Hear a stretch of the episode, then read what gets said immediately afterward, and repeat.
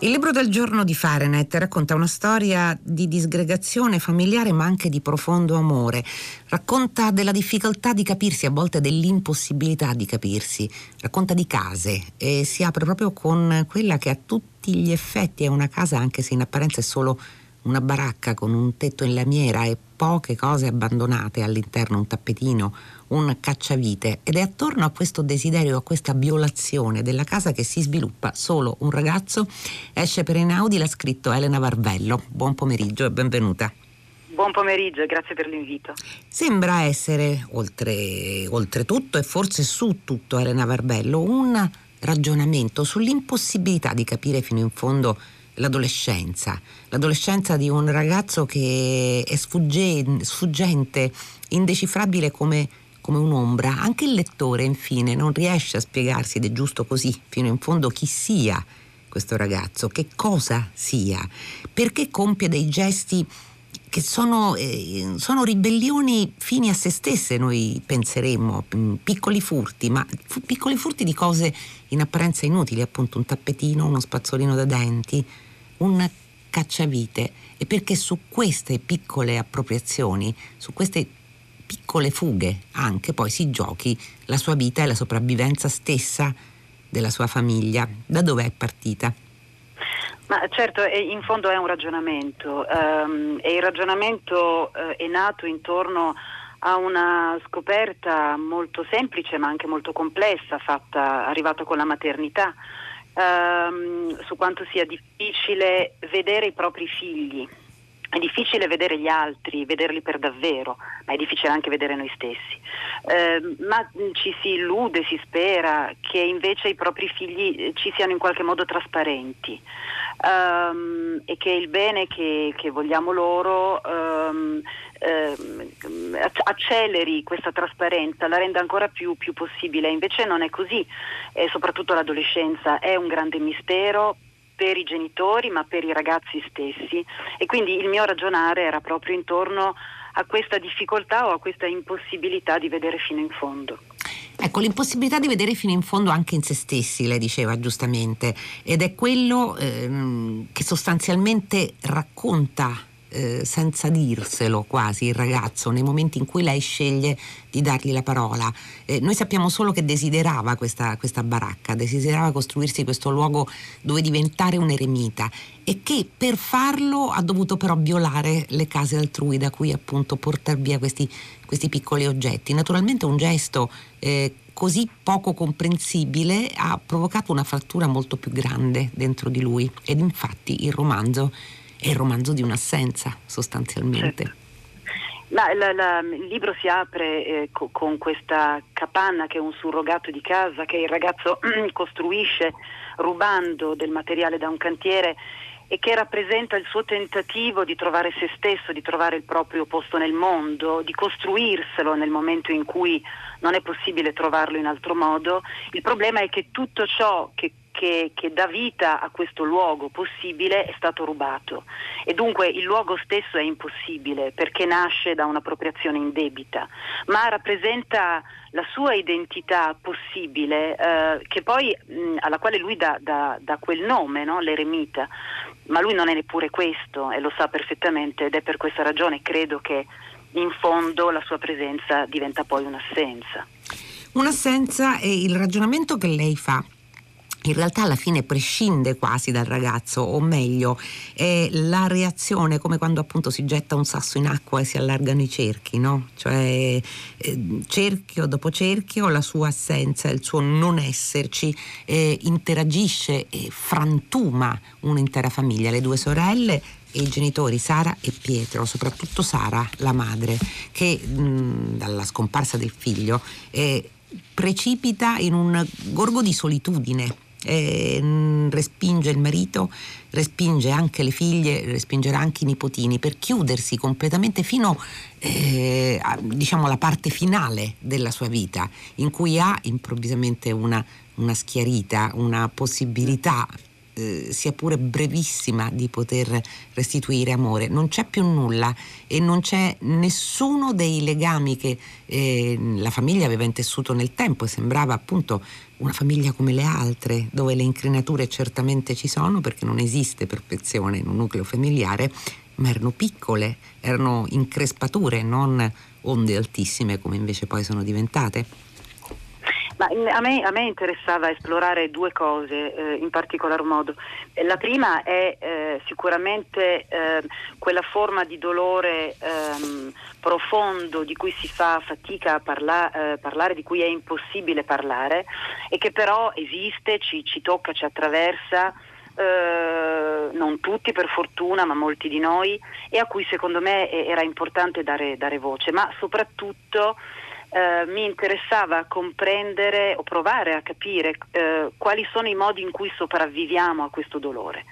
Ora ciascuno di loro, la madre, il padre, le due sorelle, sopravvive a modo suo, eh, la madre più di tutti fatica a tornare alla vita, ma eh, c'è un momento, e non è mai troppo tardi da questo punto di vista, in cui lei ritorna alla vita proprio grazie al suo figlio, ecco questa è la cosa, la cosa più strana e per me più toccante, eh, e in qualche modo sopravvive anche lei al dolore. Quindi erano entrambe le facce della medaglia quelle che io volevo provare a raccontare la sofferenza certo perché eh, l'assenza di un figlio non può che generare sofferenza, ma tutti i modi piccoli, grandi in cui noi sopravviviamo e soprattutto la presenza degli altri nella nostra sopravvivenza, il ruolo che giocano nel nostro continuare a stare al mondo o nel nostro tornare al mondo, come fa Sara, che torna al mondo alla fine. Sì, eh, sa anche che cosa traspare Elena Verbello da questo romanzo. Ecco, quello che lei un po' diceva all'inizio, ma su cui mi piacerebbe tornare, la difficoltà nel capire cosa c'è davvero nella testa di un altro. Abbiamo bisogno degli altri, ma non necessariamente li capiamo, anzi forse non li capiamo quasi mai a dire la verità. E c'è un ricordo che Sara eh, si ritrova veramente fra le mani, un ricordo lontano di quando ancora lavorava, lavorava in un ospedale e un giorno accoglie un bambino con la febbre molto alta accompagnato dal padre e eh, visitando questo bambino, parlandogli Sara si fa l'idea che questo sia un bambino maltrattato. Poi dovrà rivederla quell'idea e dovrà capire che in realtà era qualcos'altro che lo faceva soffrire questo bambino. E da qui eh, la convinzione che appunto non si riesce mai eh, a stare nella testa delle altre persone, a capirle fino in fondo anche se ne abbiamo un disperato bisogno poi. Ma certo, ed è, ed è, questo almeno per me il senso della letteratura, eh, dello scrivere innanzitutto, del leggere, del continuare a raccontare storie, nel senso che le storie ci permettono questo lavoro misterioso, meraviglioso di immersione nella vita degli altri. E Sara che è un personaggio che, che, che, vive dentro la mia testa, adesso vive anche fuori, ma per anni è rimasto dentro la mia testa, ha la possibilità, anche se molti anni dopo, di ricredersi, eh, di ammettere eh, con se stessa che non aveva capito, eh, che è stata stupida molto semplicemente, che la verità era un'altra, la verità dell'altro era un'altra. In fondo lo fanno tutti i personaggi, lo fa Pietro, sì. lo fanno le due sorelle tra di loro.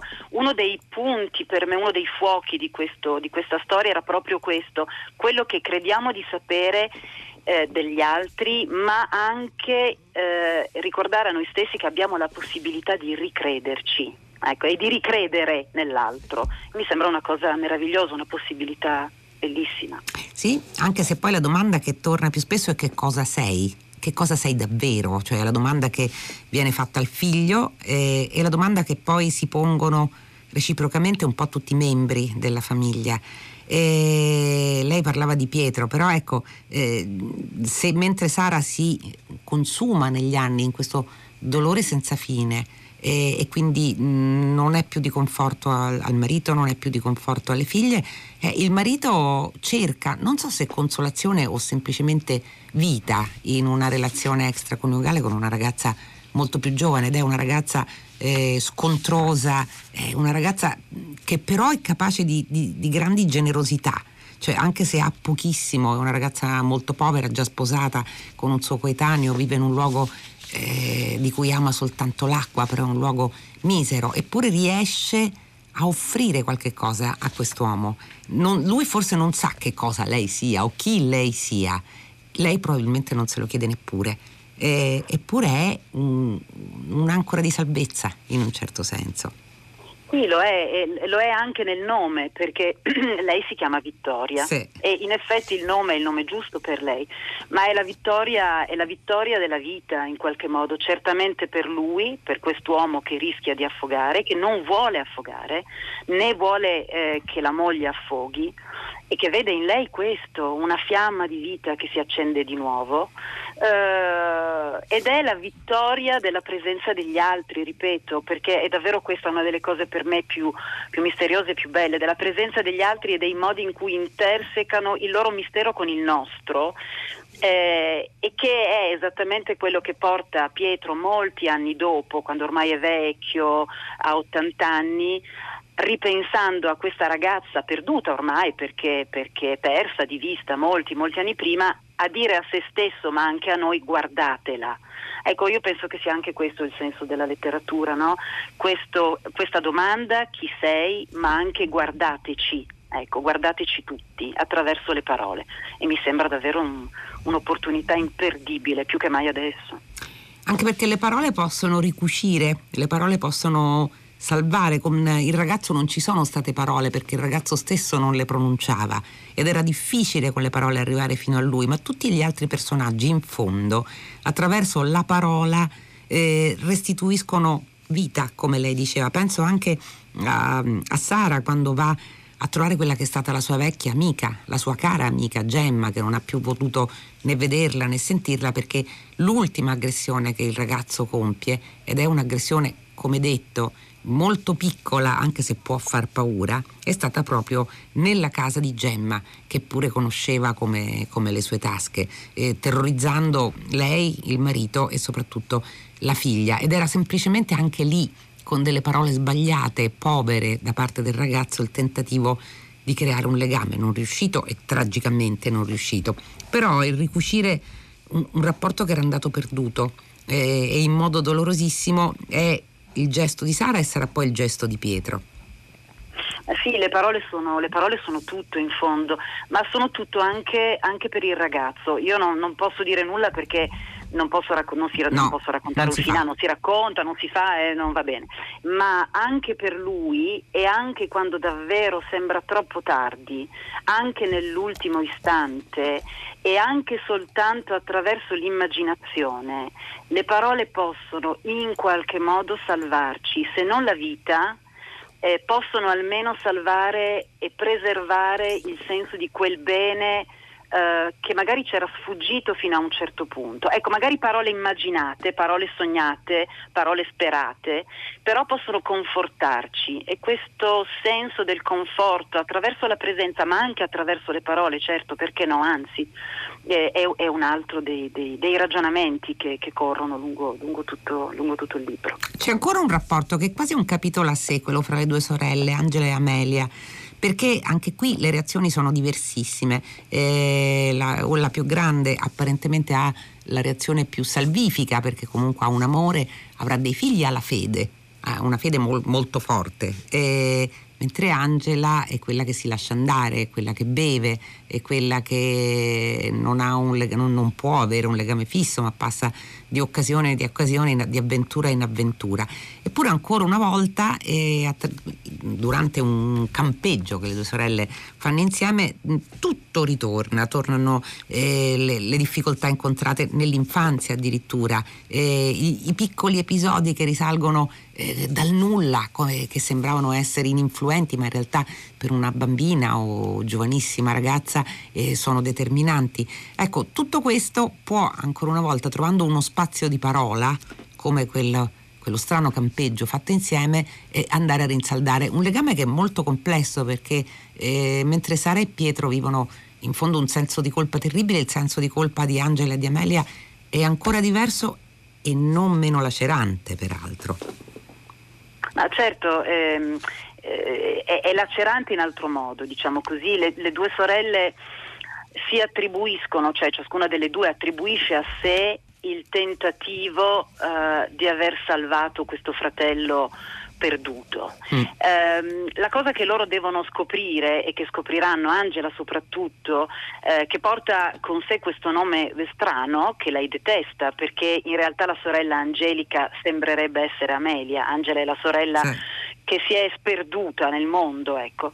Ma Angela ricorderà a un certo punto d'avere sempre ricordato male e che non era lei ad aver provato a fare qualcosa, ma la sorella. E anche questa è un, questa sistemazione dei ricordi, questo riconoscere all'altro che sì, eri stato tu ad averci provato, non io, anche se per anni mi sono convinta o convinto di essere stato io, anche questa è una forma di perdono, soprattutto verso se stessi, nel momento in cui ricordando capiamo di non aver fatto tutto quello che potevamo.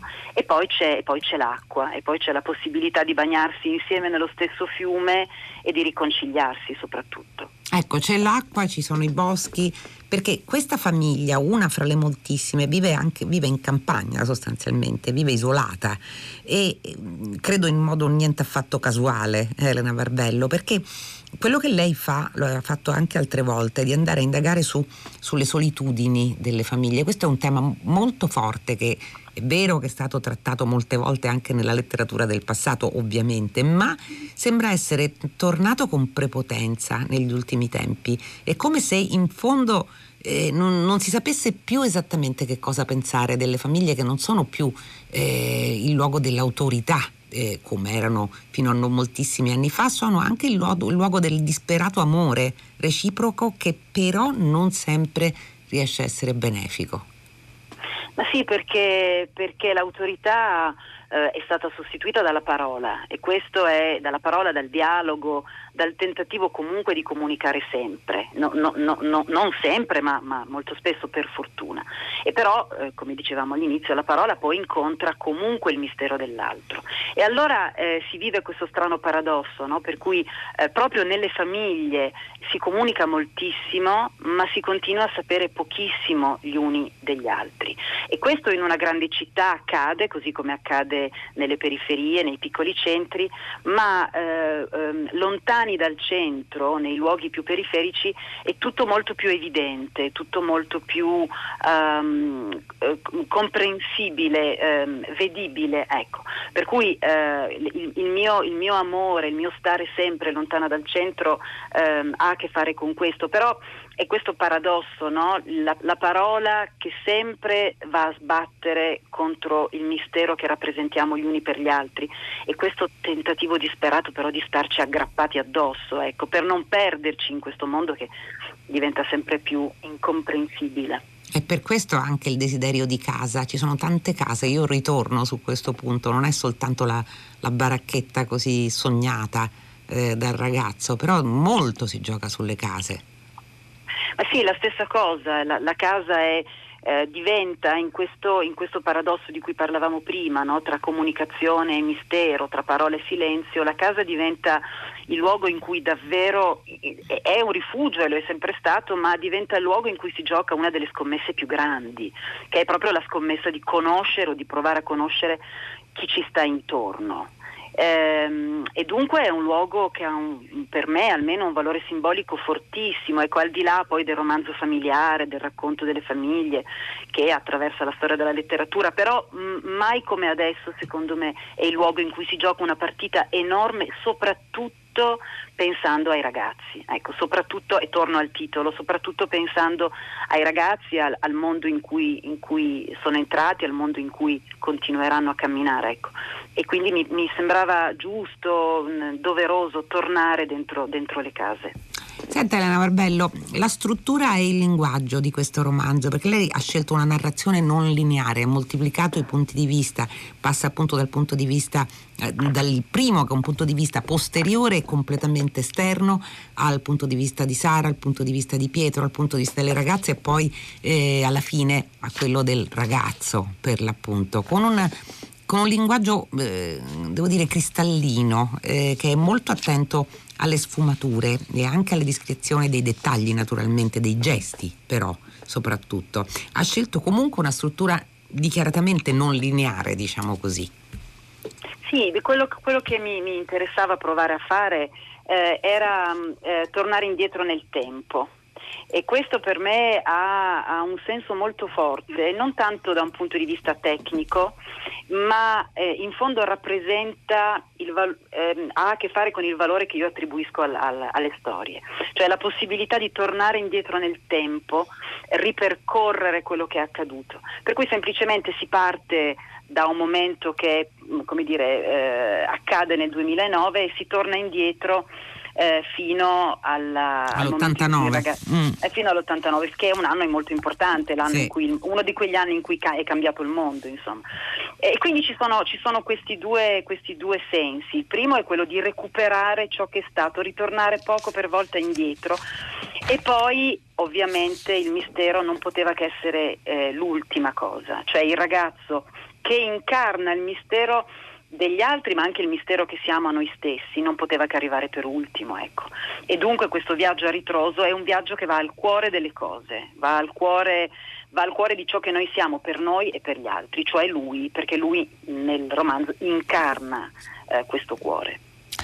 Elena Barbello, sono un ragazzo, esce per Inaudi, libro del giorno di Fahrenheit. Grazie Elena Barbello per essere stata Grazie. con noi. Grazie mille. Dunque, questa giornata speciale, particolare, tutta dedicata alla scuola, così come ancora altra parte di Radio 3, tutta Radio 3 eh, continuerà a fare, si chiude qui con i saluti della redazione, ovvero Carlo D'Amicis, Michele De Mieri, Emilia Morelli, Clementina Palladini, Daniela Pirasto, Laura Zanacchi, Benedetta Annibali in regia, Susanna Tartaro con, eh, che cura il programma ed Enrico Murgia alla console. La linea sta per andare, anzi va, a Paola De Angelis per 6 gradi, Fahrenheit torna domani alle 15 su Radio 3. Fino a quel momento felice serata a tutti voi da Loredana Lipperini.